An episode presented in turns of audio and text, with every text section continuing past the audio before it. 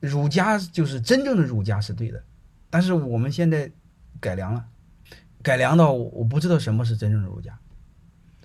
因为孔子那个时候，你们一定要知道，他在那个时候各个国家你会发现他是个联邦，就是大家都尊重周天子。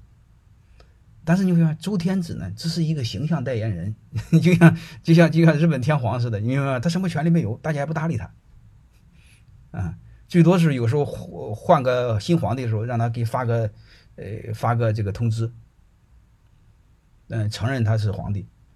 嗯，就是每年再开个什么聚会，结果有时候人家愿来不愿意来，再就每年交点税养皇帝啊。周天子那时候傻了，他把天下分了，他没分，他光留个洛阳城，能明白吗？所以严格意义上，孔子生活的那个朝代是联邦国联邦制国家，他是处在古希腊那个年代，联邦制国家，他那个思想是不一样的，他是站在很多国家的基础上看国家。嗯，所以这是我们一定要去多理解，就这就是这就是我一再来说，你们把尺度拉大拉大，为什么老说要拉几千年？能明白了吗？啊，所以我们一定要去看看。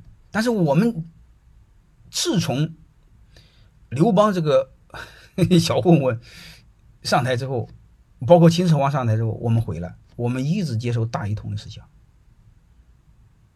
大一统的思想是皇权思想，和我们草根有什么关系呢？对吧？我们谈的不是历史啊，各位。